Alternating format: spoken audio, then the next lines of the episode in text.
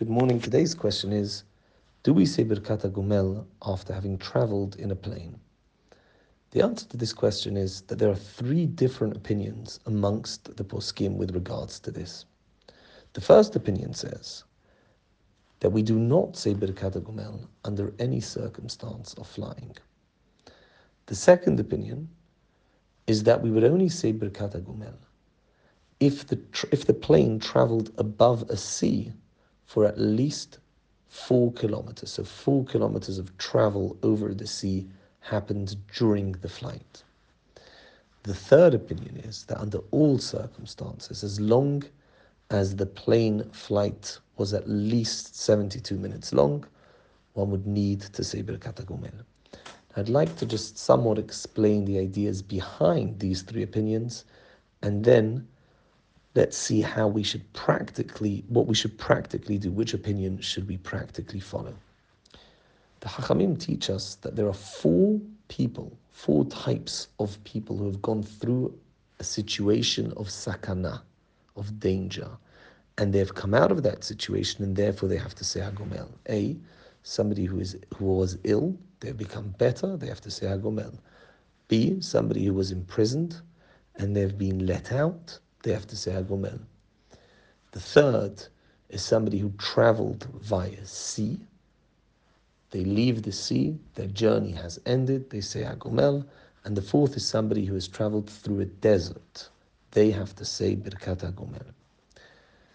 The first idea that says that under no circumstances should one say Hagomel after a plane ride, their argument is a plane ride does not fall under any of those four categories, and therefore Birkat, and therefore Birkat does not need to be said.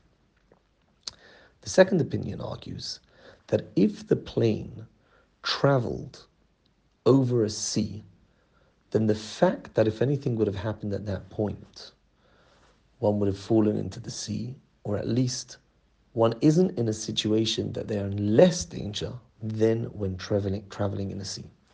So, in other words, the second opinion says if the plane is over the sea, that is no better than traveling through a sea, and one would need to say Hagomel. The third opinion says no. Whenever one travels on a plane, it is no different to traveling via desert. This opinion argues that traveling in a desert does not literally mean a desert, it means traveling out of town.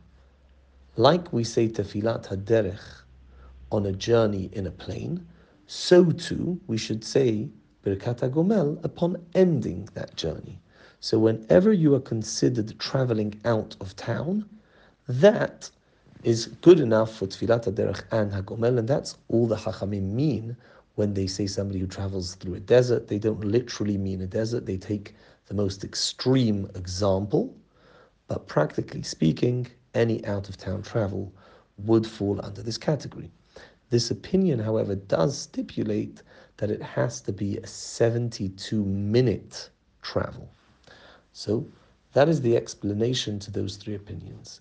Practically, many Ashkenazim follow the second opinion. That is to say, they would only make Birkat Gomel if during the plane ride they go over a sea for at least duration of four kilometers. Sfaradim, however, should follow the third opinion.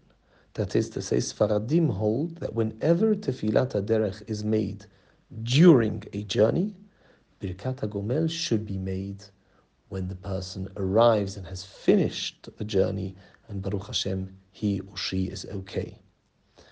So to summarize, for Sfaradim, Birkat Gomel is made after any plane ride as long as it exceeded 72 minutes, or it was 72 minutes.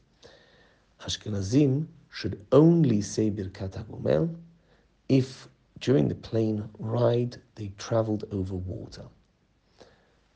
If someone has a minhag not to say Hagomel at all, that also is an understandable stance and one can continue that. However, if somebody does not know what their minhag is, they don't have a specific minhag, they should follow if they're Ashkenazi, option B, and if they are Sephardi, option C, to say Birkat Gomel under all circumstances in a plane ride. Baruch Adonai Amen v'Amen.